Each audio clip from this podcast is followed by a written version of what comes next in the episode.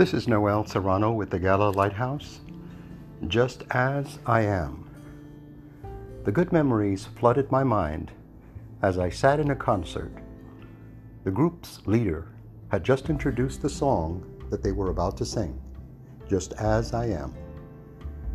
I remembered how at the end of his sermons, my pastor would ask people to come forward while we sang that song indicating they would like to receive the forgiveness Christ offers for their sins.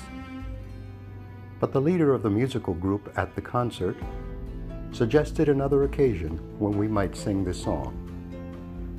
He commented that he likes to think that when he dies and goes to meet the Lord one day, he will sing in thanks to him, just as I am, without one plea, but that thy blood was shed for me and that thou biddest me come to thee.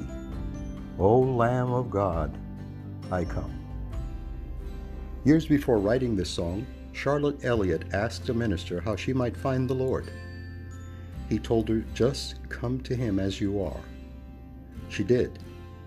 And later, during a discouraging time of illness, she wrote this hymn about the day she came to Christ and he forgave her sin. In His Word, the Lord encourages us to seek Him.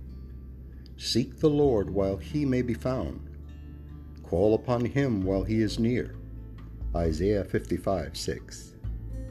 He calls to our hearts Ho, every one who thirsts, come to the waters. Incline your ear and come to me. Hear, and your soul shall live. Because of Jesus' death and resurrection, we can come to Him right now and will one day go into eternity to be with Him forever. Just as I am, I come. Let him who thirsts come.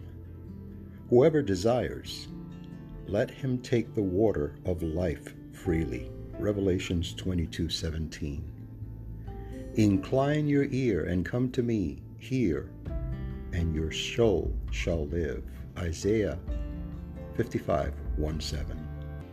This is Noel Serrano with the Gala Lighthouse. The following has been a presentation of the Gala Foundation.